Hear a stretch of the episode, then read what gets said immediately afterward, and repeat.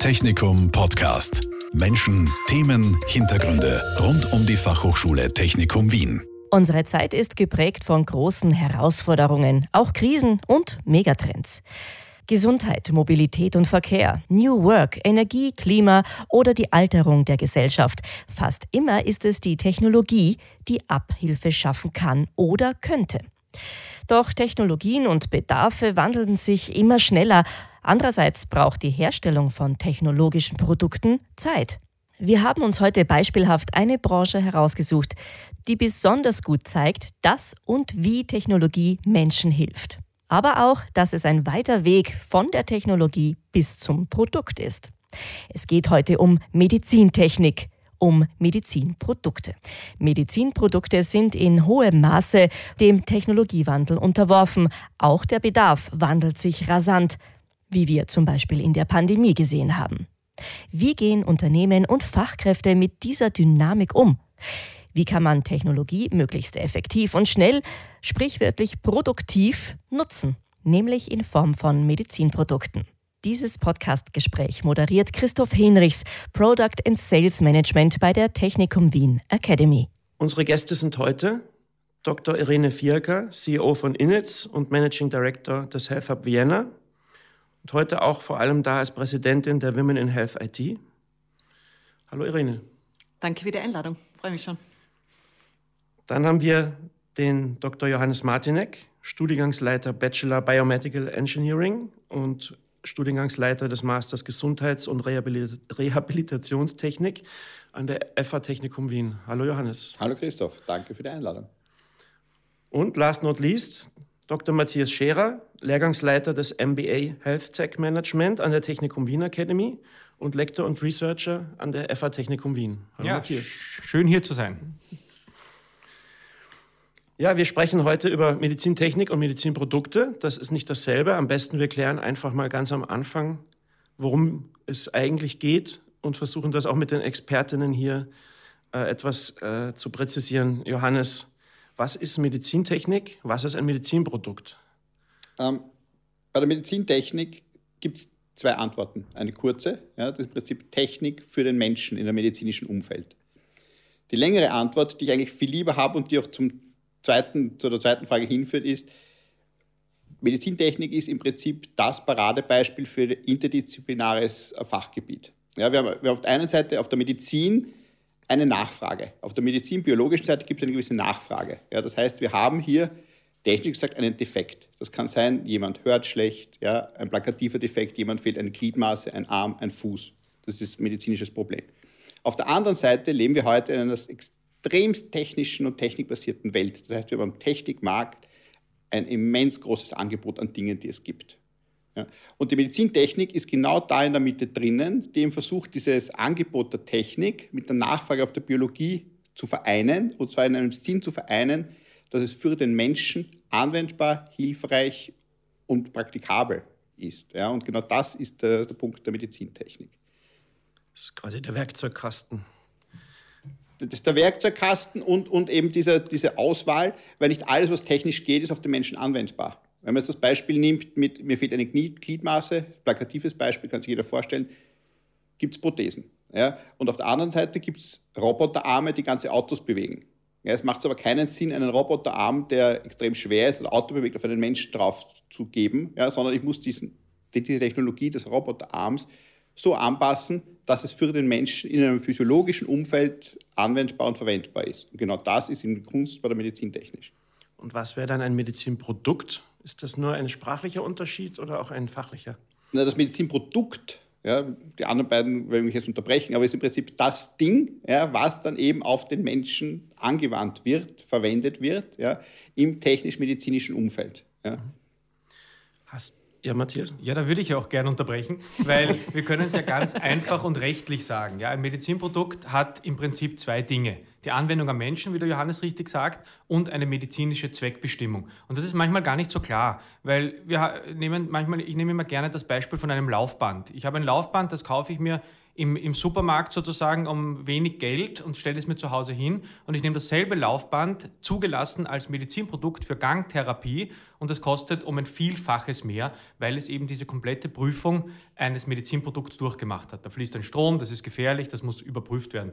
Aber ganz runtergebrochen können wir sagen, zwei Dinge, Anwendung am Menschen und medizinische Zweckbestimmung.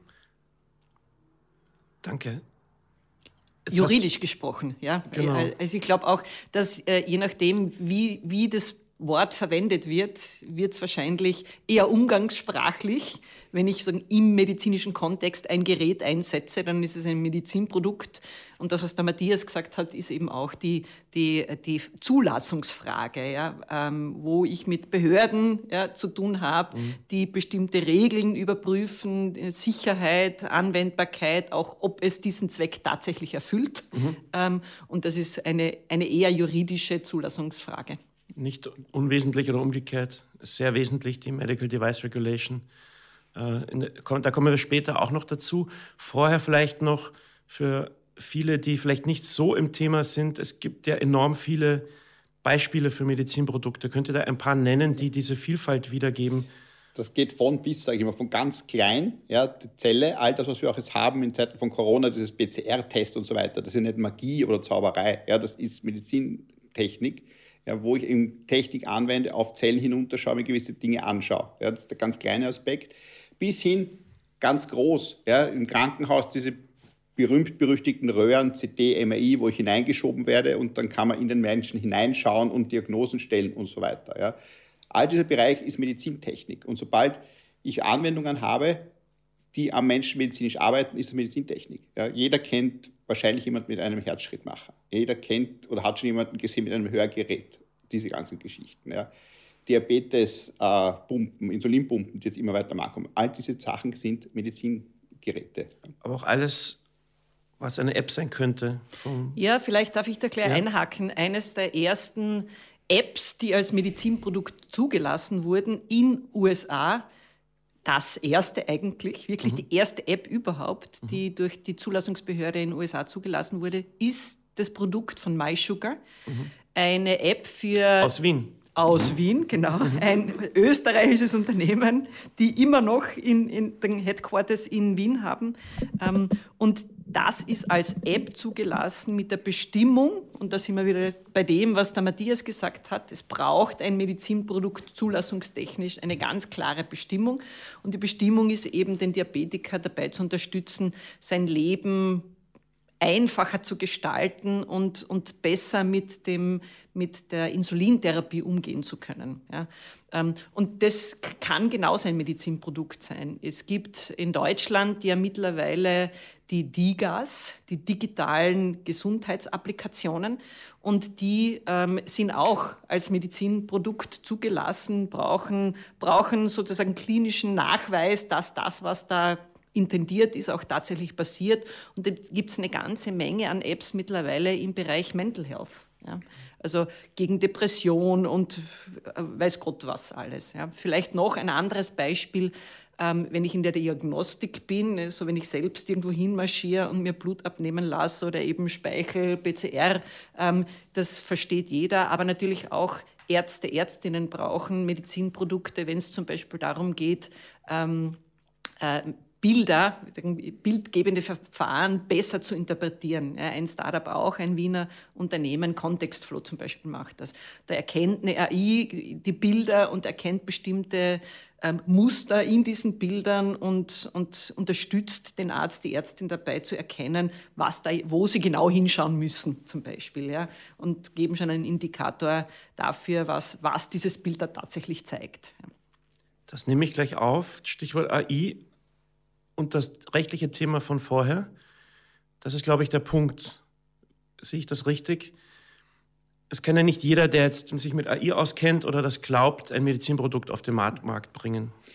Stimmt. Und vielleicht noch einen, einen kleinen Schritt zurück, sorry, aber mhm. das klingt jetzt vielleicht zu spießig mit, ich brauche eine Zulassung, ich habe rechtliche Rahmenbedingungen, das ist mühsam. Ja, möge man so sehen. Auf der anderen Seite, um auf die Frage zu kommen, ich will als Anwender, als Benutzer, Benutzerin von diesem Ding ja, sicher gehen, dass da kein Humbug rauskommt und eine medizinisch fachkräftig richtige Aussage getroffen wird. Ja. Und das ist der Unterschied zwischen Medizinprodukt und Medizinprodukt getesteten Anwendungen mit AI und Google, ganz blöd gesagt. Ja, Dr. Google liefert mir auch Ergebnisse, ja, aber Dr. Google ist sicher kein Medizinprodukt. Und behauptet ja. das auch nicht? Behauptet das auch nicht. Aber ich kann, und, aber wenn ich jetzt ein Medizinprodukt habe, angenommen, ich hätte eine zertifizierte medizinische Suchmaschine, ja, mhm. könnte ich dann davon ausgehen, wenn es das gibt, es gibt Ideen, ja, dass das, was dort rauskommt, mir eine medizinisch fachkräftige Aussage gibt. Ja, und das, das ist der entscheidende Unterschied und das ist auch das, was dieses Zulassen und das ist so mühsam und ist, deswegen ist es auch teurer, weil eben der Prozess länger ist. Ja, ist aber das, was uns in der Anwendersicht, Anwenderinnen-Sicht ganz gute Sicherheit gibt. Ja, und auch das Thema AI. Ja, heutzutage kann jeder künstliche Intelligenz trainieren. Ja, es gibt fertige Baukästen, wo das tun kann. Ja, die trifft dann Aussagen. Ja.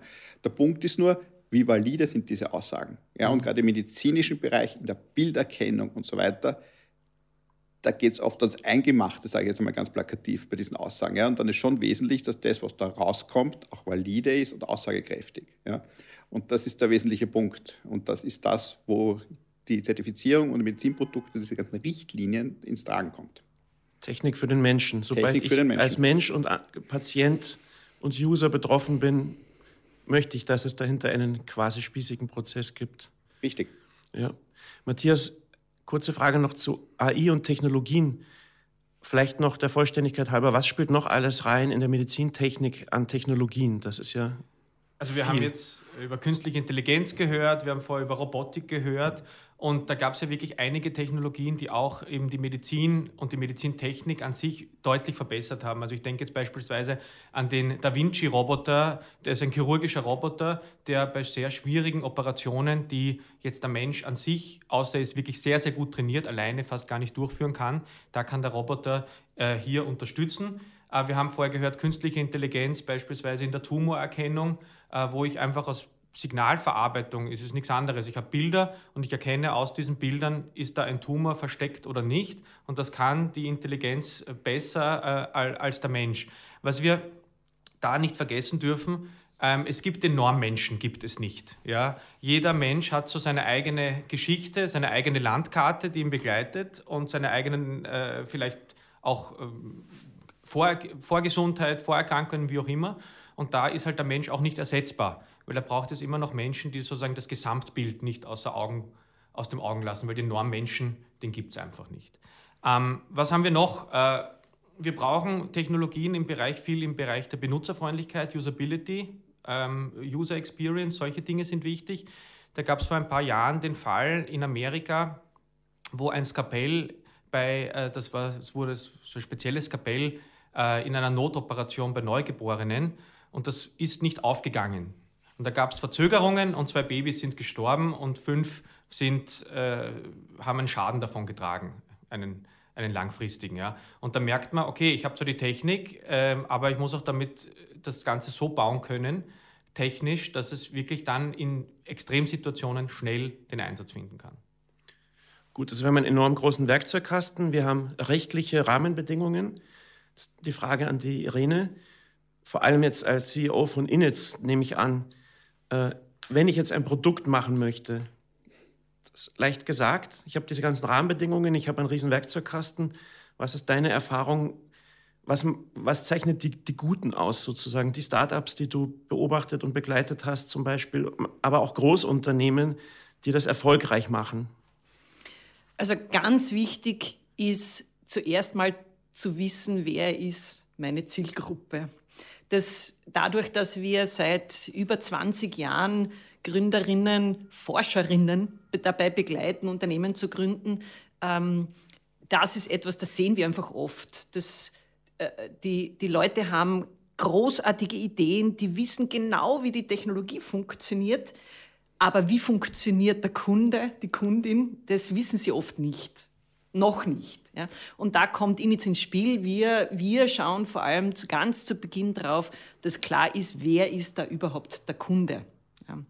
Und das kann auch bei Medizinprodukten, muss das nicht unbedingt der Mensch als Patient sein, Ja, das kann der Mensch als gesunder sein, gerade im medizinischen Bereich. Und, und da reden wir dann auch oft von diesem Wandel, den wir eigentlich auch irgendwie hinkriegen müssen, dass der, dass der Medizinbereich, der ja in Europa ganz intensiv krankheits- und problemorientiert ist, also wenn mir dann das Bein fehlt, ja, sage jetzt mal sehr, sehr plakativ, um, um das aufzugreifen, ähm, äh, dann einsetzt, ja, während zum Beispiel in Asien die, die, die Medizin eher eine gesundheitserhaltende Medizin ist. Und da sind wir in einem ganz anderen Bereich. Dann müssen wir auch mehr hin, weil, weil die therapeutische Medizin ist extrem teuer. Ja. Ähm, die, die präventive Medizin wäre viel, viel günstiger, nur wir tun uns extrem schwer, dort nachzuweisen, dass das funktioniert. Wir wissen alle, dass wenn wir brav Sport betreiben und wenn wir uns gesund ernähren, dann werden wir, wenn wir alt sind, gesünder.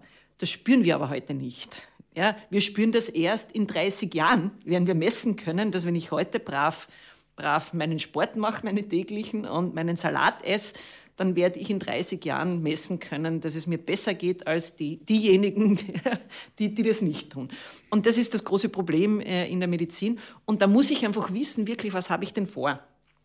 Ähm, was für einen Benefit bringt mir das technologische Wissen, das ich habe, ja, wie funktioniert die AI, wie baue ich diese Maschine, diesen Roboter und so weiter. Und am Ende des Tages aber muss ich einen Nutzen generieren ähm, in, in der Medizin. Ja, ähm, und das ist einmal das allererste. Ja. Das zweite ist, äh, und die, die das gut verstehen, von Anfang an genau wissen, was ist wirklich der Nutzen, den ich Wer ist der Kunde und, und, und welchen Nutzen möchte ich generieren? Die bauen dann auch genau diese Features, die es braucht. Ja, was wir oft sehen, und das ist kein Problem, das es nur in Österreich gibt, dass Gründerinnen ähm, Produkte bauen, die sie selber glauben, die super sind, ähm, weil sie zu wenig den Kunden gefragt haben, was der Kunde wirklich braucht. Und dann haben die 100 Features im Kopf und mhm. entwickeln wahnsinnig viel, ähm, aber nicht die zwei Features, die sie als erstes verkaufen könnten. Ja. Und dieser Fokus, den braucht und gerade im medizinischen Bereich ist der ganz, ganz frühe Fokus auf brauche ich MDR, ähm, bin ich ein Medizinprodukt, welche Klasse bin ich. Ähm, dieser Fokus ganz, ganz früh, ähm, das sind diejenigen, die im Medizinbereich wirklich die Meter machen, sage ich jetzt einmal. Da, da, würde ich gerne nachfragen. Und zwar, ähm, mich interessiert dann immer, wenn wir sprechen von, gibt es die Nutzer und wie kann ich das sozusagen am Markt etablieren und bringen, ähm, ist aber nicht auch von der Medizin ein, oder Medizintechnik ein großes Ziel, auch Personen sozusagen zu unterstützen, wo, wo es jetzt nur eine kleine Gruppe davon gibt, die genau dieses System brauchen würden. Wie, wie sieht ihr das eigentlich? Selbstverständlich. Also ähm, das ist ein zweiter Trend, den wir sehen. Ja. Ich sage jetzt einmal Präzisionsmedizin ist, ist so der Überbegriff. Ähm, individuell angepasste Prothesen, ähm, ähm individuell angepasste äh, ähm, andere Medizinprodukte, egal ob das jetzt äh, eine, ein, ein Stand ist ja, für, für ein Herzkranzgefäß oder sonst was. Ähm, also das ist definitiv auch ein Trend, wo ich eigentlich sage, wir, wir kommen, es gibt die Technologie heute, wo wir das überhaupt erst anpassen können an eben diesen nicht 0815 Menschen. Ja, jeder von uns, ja, es gibt den eben nicht, ja, diesen Durchschnittsmenschen. Wir sind alle einzigartig und da geht die Medizinprodukteindustrie ganz klar drauf zu. Ja. Also, du hast vorher schon User Experience angesprochen, wir haben die ganzen Technologien angesprochen. MDR, rechtliche Themen. Johannes, Frage an dich. Du hast einen Bachelor und einen Master zu den Themen. Welche Kompetenzen sind besonders wichtig? Man muss ja dazu sagen, viele Mitarbeiterinnen der Firmen, die wir angesprochen haben, direkt oder indirekt, sind ja bei dir oder bei euch quasi durch die Studiengänge gegangen. Was können die? Was müssen die können? Die Frage ist zweischneidig. Also zum einen, was sollten sie können, um zu studieren und was, wenn sie abgeschlossen haben? im Prinzip, was man braucht, ist ja Interesse. Ja, Interesse und zwar an, dem, an diesem Spannungsfeld in gewisser Weise, wie es immer wieder dargestellt ist. Es ist gar kein Spannungsfeld, aber zwischen Technik, ja, dieser typische Techniker, Technikerin, ja, und aber Arbeit mit den Menschen. Und das ist das, was wir sehr schön verbinden, diese technische Arbeit mit Menschen. Das macht, macht unser Technikstudium immer sehr menschlich, sowohl den Bachelor als auch den Master. Ja. Und wenn man daran Interesse hat ja, und, und das auch vorantreibt, findet man in der Branche sein Unterkommen. Das ist, ist der Punkt. Ja. Und das ist auch das, was dann im Laufe des Studiums sich entwickelt. Ja, man, da die medizinische Branche sehr breit ist, wie gesagt, von der Zelle ja, über den Herzschrittmacher bis hin zum CT-Gerät, ist für jeden da irgendetwas dabei. Ja, weil die einen gehen lieber in, ins Zellkulturlabor, die zweiten arbeiten mit Menschen am Herzschrittmacher und der dritte schraubt lieber das CT-Gerät zusammen. Aber das ist alles Medizintechnik. Also im Prinzip braucht man Interesse und man muss gerne mit Menschen arbeiten. Ja, und, und dann ist man hier in dieser Branche, kommt man eigentlich gut unter. Da steckt technisch alles drin, oder? Von Elektronik über wir Internet, der Herzschrittmacher, Funkdaten irgendwo hin. Wir sind ein so universelles Gesamtstudium. Ja, also ja. das sage ich immer, also wir lernen bei uns, wenn man anfängt, den Bachelor zu studieren, ja, mhm. ich komme von der Schule ja, oder Berufsreifeprüfung, ich immer, ich fange zu studieren, gibt es mal einen, ich nenne es immer Technik- Crashkurs, ein Technik-Bootcamp. Ja, also Medizintechniker, Technikerinnen heute müssen programmieren können, müssen Elektronik können, müssen eine gewisse Ahnung von der Chemie haben, ja, von der biologischen Seite, haben einen gewissen medizinischen Einblick, weil ich kann nur dann Technik für den Menschen anwenden, wenn ich weiß, wie der Mensch funktioniert. Das ist ein ganz wesentlicher Punkt. Ja. Ähm, und dann kommt auch dazu, und auch das ist wichtig, ich brauche ein gewisses rechtliches Grundverständnis und auch ein ethisches Grundverständnis. Weil nicht alles, was technisch geht, ist auch gut, dass man das tut oder darf man tun oder sollte man tun. Also es sollte selbstverständlich sein, aber auch das ist aber ganz wichtig, dass unsere Techniker, Technikerinnen auch hier dieses ethische Grundverständnis haben. Aber auch sozusagen umgehen mit Daten. Mhm. Ja, also erkennen, sind Daten gut genug, dass ich eine AI überhaupt trainieren kann? Das ist zum Beispiel etwas, was wir bei Women in Health IT immer wieder sehen. Ähm, die, die Vergangenheitsdaten ja, sind ähm, sind extrem männerlastig, sage ich jetzt einmal. Ähm, da gibt es das sogenannte Data Gap, Data, Gender Data Gap, ähm, weil in der Vergangenheit ähm, Frauen so mitgelaufen sind. Ähm, und manche Dinge, vielleicht ein ganz konkretes Beispiel, was heutzutage eh jeder kennt, Herzinfarkte sind früher beschrieben worden nach den männlichen Symptomen. Deshalb werden sie auch heute immer noch schwerer erkannt bei Frauen. Wenn ich sie aber schwerer erkenne, dann habe ich auch in den Daten ähm, diese Daten gar nicht. Ja? Die Frauen, die gibt es zwar, die dann an einem Herzinfarkt sterben, aber sie kommen in den Daten nicht vor. Ja? Mhm. Und wenn ich dann diese Daten dazu hernehme, um, um eine Artificial Intelligence zu, zu trainieren, dann werde ich diesen Bias einfach fortführen. Ja? Das heißt, ähm, ich habe in den Daten die nicht erkannten Frauenherzinfarkte nicht drinnen. Ich werde sie auch in Zukunft nicht erkennen können. Und da kommt auch dieses ethische Grundverständnis äh, ganz wichtig zum Tragen, dass, dass, ich, dass mir das bewusst ist und ich eigentlich zu Beginn mal an, an bestimmten Bias sozusagen auch reinrechnen muss. Ja. Ähm, und das, da braucht es mathematisches Verständnis. Ähm, wir haben, wir haben ähm, diese Woche zum Beispiel auch einen Workshop zum Thema Quantenphysik gehabt. Auch Quantenphysik wird in Zukunft extrem wichtige Rolle spielen. Und wir, was wir da diskutiert haben, dass zunehmend ähm, Elektrotechniker, Ingenieure mehr Wissen über Quantenphysik haben müssen. Da sind wir auch in der, in der Medizintechnik, ist Datenschutz ein wichtiges Thema. Dort weiß auch mittlerweile fast jedes Kind, dass der Quantencomputer anders rechnen wird und, und wir da uns auch überlegen müssen, wie schützen wir dann unsere Daten ähm, auf der medizinischen Ebene. Also ich glaube, da, da kommt noch viel auch auf uns zu und deshalb ist es auch sehr divers. Ja? Und da findet sich auch jeder wieder, weil ich kann, ich kann das ähm, Medizinprodukt eben eher von der juridischen Seite her betrachten, ich kann es von der politischen Seite her betrachten, ähm, weil Medizin ähm, in Österreich, auf alle Fälle in Europa generell eher so von, von der öffentlichen Hand getrieben ist. Ich kann es ich von der reinen Schrauber, ähm, äh, Ingenieursseite sehen, ich kann es von der mathematischen Seite betrachten. Und es ist aber alles wichtig und deshalb ist diese, ist diese Industrie auch sehr bunt. Ich kann aus unterschiedlichen Ecken reinmarschieren.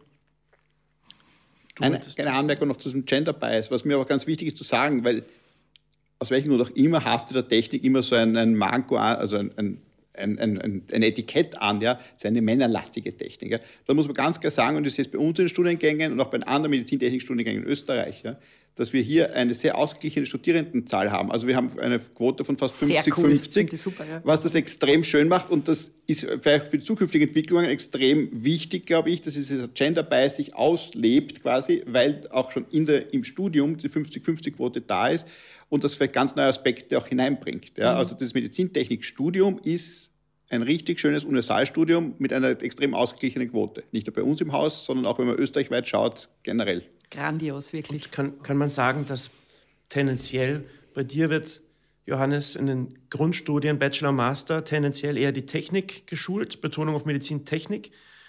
Bei dir im MBA, Matthias, geht es dann mehr um die wirtschaftlichen Themen, Business Development, nicht nur, aber halt genau. als Ergänzung. Genau, ja, man kann das auch ein bisschen teilweise aufbauend sehen. Das heißt, auch wenn man sagt, zum Beispiel, wir haben jetzt auch sehr viele ähm, Teilnehmerinnen und Teilnehmer, die schon ein technisches Studium haben, ja, ein klassisches technisches Studium und sagen, jetzt hätten sie gerne die Komponente Wirtschaft dazu mit der Komponente Medizintechnik, weil das ihr Fachgebiet ist. Ja. Das kann aber jetzt nicht nur sein das Medizinprodukt, von dem wir gehört haben, das kann jetzt auch sein zum Beispiel aus, der, aus dem Pharmabereich ja, oder aus der Biotechnologie. Ja. Und äh, da merkt man oft, okay, wir verwenden oder es gibt immer wieder diesen Begriff Lifelong Learning. Ja? Und gerade in unserem Bereich, Medizintechnik, Health Tech, müssen wir Lifelong Learning. Wir haben gerade etwas von Quanten gehört und ich glaube, vor acht Jahren oder zehn Jahren hat noch nie äh, niemand groß Gedanken gemacht über Quantencomputing und jetzt kommt es. Und es ist genauso wie sich vor einigen Jahren niemand über AI und künstliche Intelligenzen und alles Gedanken gemacht hat. Und jetzt brauchen wir es aber zum Beispiel zur Tumorerkennung. Und das funktioniert nur, wenn wir Lifelong Lernen sozusagen betreiben und hier auch mitlernen, welche Technologien gibt es, wie funktioniert es und wie kann ich es in der Medizintechnik zum Nutzen des Menschen einsetzen. Und wenn wir vorher von Daten gesprochen haben und diese Algorithmen müssen trainiert werden, dann ist das eine der Gender Data Gap, aber natürlich ist das andere auch global gesehen ein großer Gap, weil die Daten werden wo gesammelt, wo einfach die Möglichkeit ist, Technologie zu nutzen. Und gerade in Ländern, wo das nicht möglich ist, weil vielleicht die Stromversorgung fehlt, da reden wir ja gar nicht von Quantencomputing, sondern da gibt es keinen Computer, äh, auch ohne Quanten, äh, da ist natürlich auch die Sache so, dass es da einfach auch gar keine Daten gibt. Genau. Also, also ein, ein mehrfacher Bias sozusagen, den es bei AI ohnehin schon gibt, der Bias, tendenziell diskriminierend.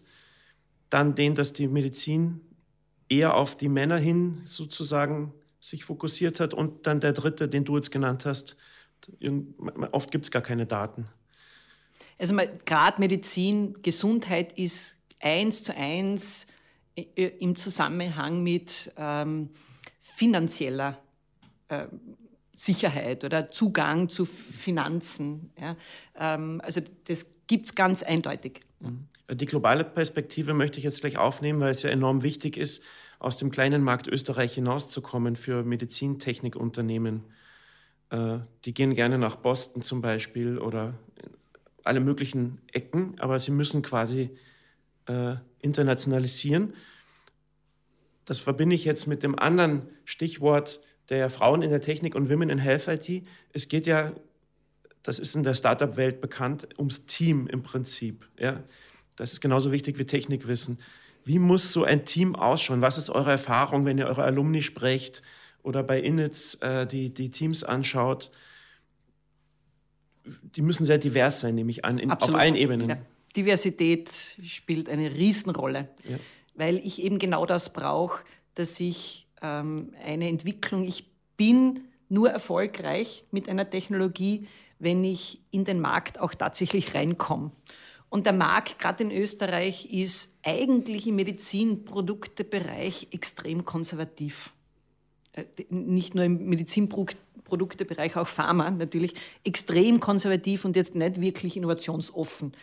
Also es gibt viel mehr Technologien heute schon, die wir einsetzen könnten, die sogar als Medizinprodukt zugelassen sein, ähm, äh, sind und trotzdem nicht eingesetzt werden, ähm, weil, weil, diese, weil es ein extrem konservativer Markt ist. Ja.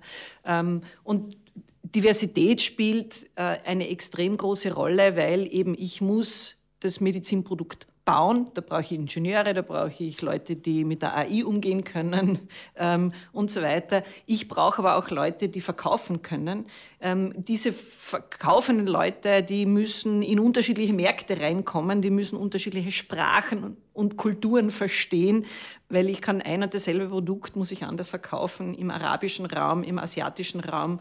Die dicken ja anders, die Menschen. Ich brauche jemanden, der sich äh, äh juridisch auskennt. Ähm, dann brauche ich eben gerade in der Entwicklung, ich brauche die unterschiedlichen Blickwinkel. Äh, Usability ist ähm, ist sehr divers in der Wahrnehmung. Ja? Ähm, und das muss ich alles abdecken. Und, die, und da gibt es genügend Studien dazu, die belegen, je diverser die Teams, umso erfolgreicher sind Unternehmen auch. Weil die Zielgruppen divers sind. Mhm. Matthias? Danke, das können, hätte ich nicht besser sagen können. Und wie versuchen wir das mit unseren Studierenden und unseren äh, Lehrgangteilnehmerinnen und Teilnehmern? Äh, wir sprechen über Social Skills, wir sprechen über Teamphasenmodelle, Tuckmen und wie sie alle heißen, Eskalationsmodelle. Ähm, und meistens ist das, sind das die Dinge, wo wir Leute bei uns im Lehrgang haben, die führen schon Teams und sagen, oh, so habe ich das eigentlich noch gar nicht betrachtet, mich in die andere Person beispielsweise hineinzuversetzen, was möchte die erreichen, was sind diese Phasen oder auch wie einfach so Teamphasen funktionieren. Wie kommt ein Team zusammen, warum kommt es zusammen, was sind deren Ziele? Und das machen wir bei uns im Lehrgang, das machen wir auch in den anderen Studiengängen. Und dann ist es oftmals so, dass im Lehrgang sehe ich es direkt, weil beim nächsten Präsenztermin erzählen sie, dass sie etwas angewandt haben, zum Beispiel mit ihrem Team.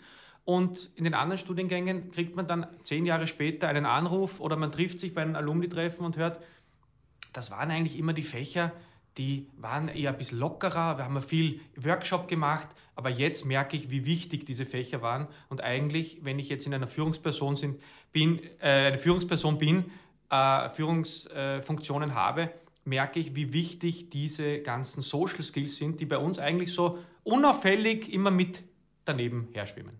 Stichwort Alumni. Ihr habt ja eine unglaublich gute Alumni-Arbeit und auch ein super Netzwerk. Ihr macht die MedTech Summer Academy jeden Sommer. Und was, wenn ihr jetzt immer wieder eure Alumni trefft, was sind so die Karriereverläufe? Habt ihr da ein paar nette Geschichten? Das geht von bis. Und das ist immer das, wenn mich jemand fragt, was machen die Leute, die bei dir studieren, sage ich immer, das hängt davon ab. Ja, das ist eine Antwort, die hätte ich gehasst, wenn ich die früher bekommen hätte. Aber es ist wirklich von bis, weil auch unsere Studierendengruppe sehr heterogen ist. Ja, also die, ein klassisches schönes Beispiel. Ja, die, die Kollegin weiß, dass ich es immer bringe, aber das ist das, das Beispiel für mich, wie divers man sich entwickeln kann vor inzwischen acht Jahren saß bei mir im Bewerbungsgespräch für den Masterstudiengang Gesund- und Rehabilitationstechnik eine Physiotherapeutin. Ja, die wollte sich weiterentwickeln auf einer technischen Ebene. Ähm, und wir haben geplaudert und wir haben so gefragt, wie geht es mit dem Computer? Sagt sie, ja, den kennt sie von Facebook, Word und E-Mail schreiben. Das sind halt Computerkenntnisse. Ja. Klassisch, ist ja alles, alles gut. Ähm, und dann hat sich in diesem Studium eingearbeitet, reingewickelt, äh, entwickelt und hat sich dort ähm, aufgebaut.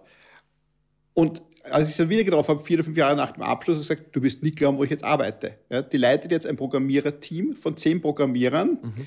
bei einer Firma, die Software herstellt für Physiotherapeuten und physikalische Medizin. Ja, und sie ist genau diese Schnittstellenfunktion, dass sie einerseits technisch mit den Entwickler, Entwicklerinnen reden kann, was gebraucht wird, ja, und auf der anderen Seite aber auch mit dem medizinischen Fachpersonal, mit den Physiotherapeuten reden kann, was sind die Anforderungen. Ja, sie nimmt es, sie verwirkt es zu einem Gesamtpaket und gibt es weiter. Und die Firma liebt sie, ja, weil das ist genau das, was sie gebraucht haben. Ja, und so gibt es ein paar so Geschichten.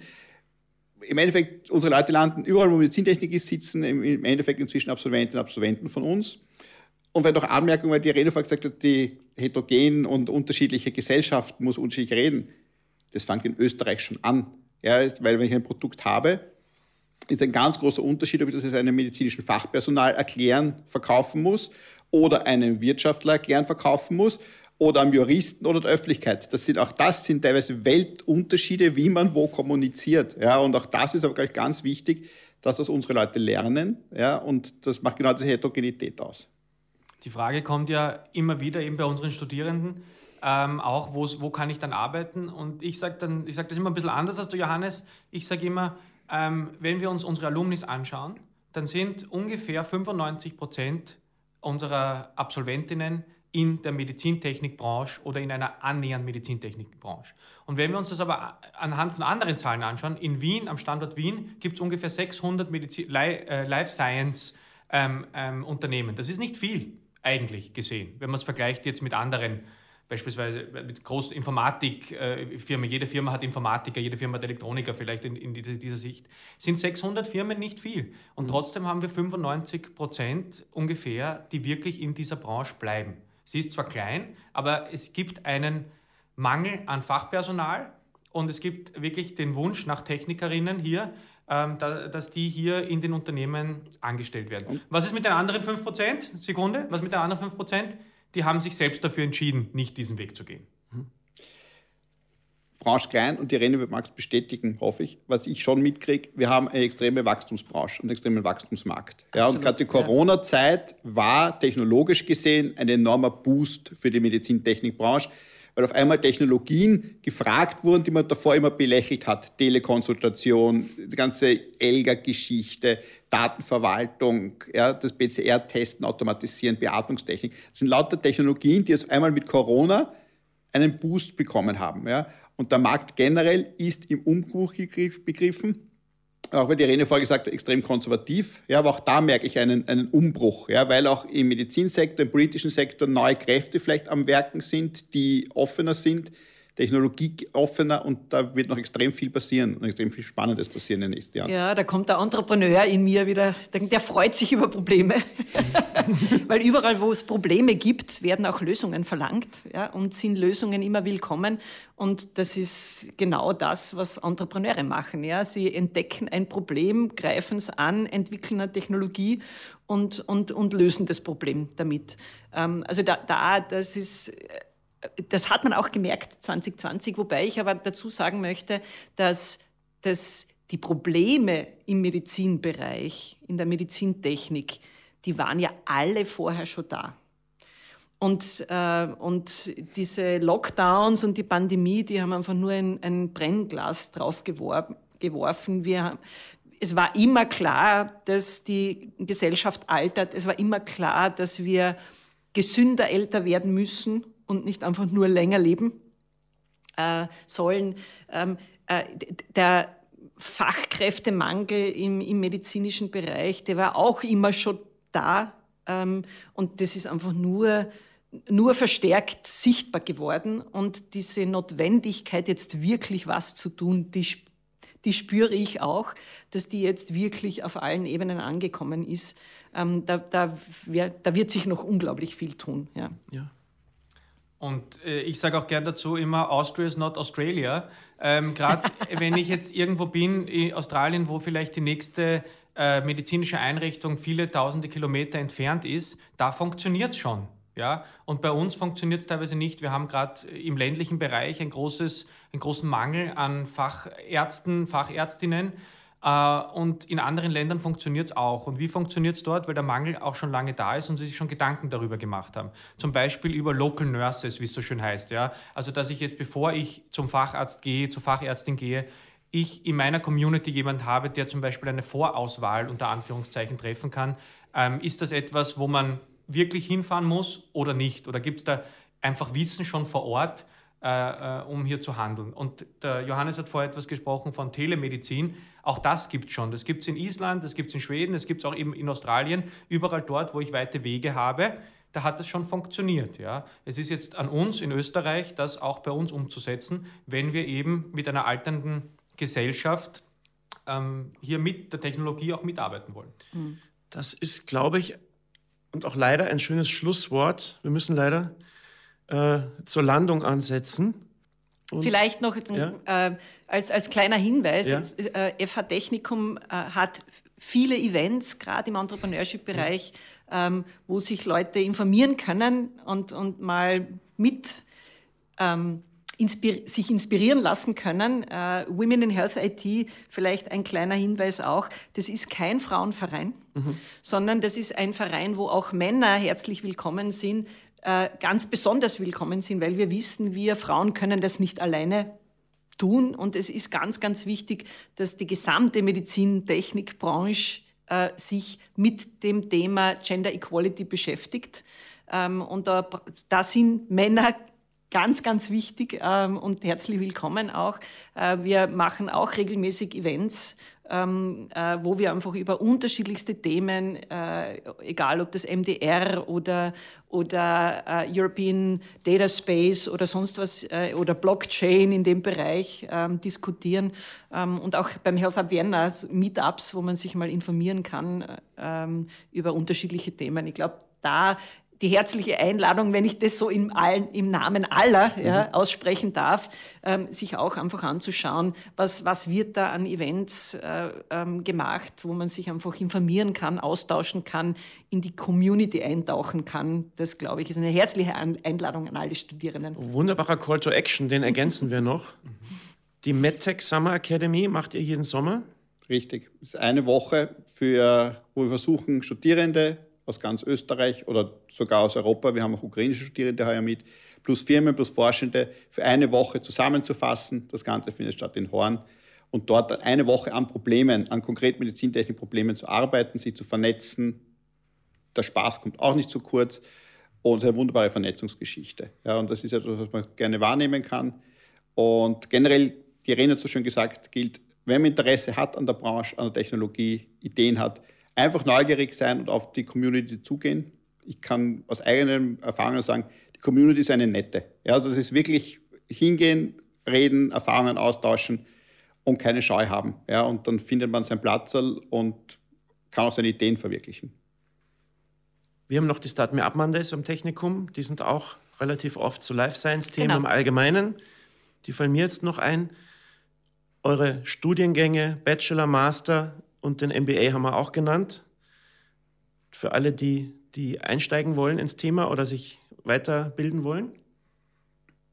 Soweit der Call to Action.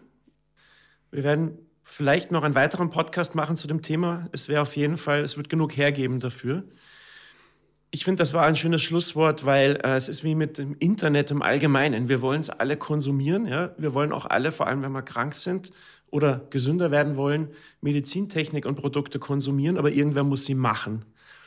Und darum bin ich besonders froh, dass wir heute äh, euch zu Gast hatten und mit euch reden konnten.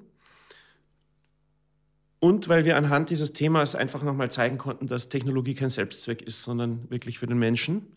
Und wenn man es gescheit angeht, dann ist das auch keine Behauptung, sondern äh, ein wunderbares Ziel. Genau. Vielen Dank euch. Vielen Dank. Vielen Dank. Vielen Dank. Danke, danke. Technikum Podcast. Menschen, Themen, Hintergründe rund um die Fachhochschule Technikum Wien. Dieser Podcast wurde produziert von Radio Technikum.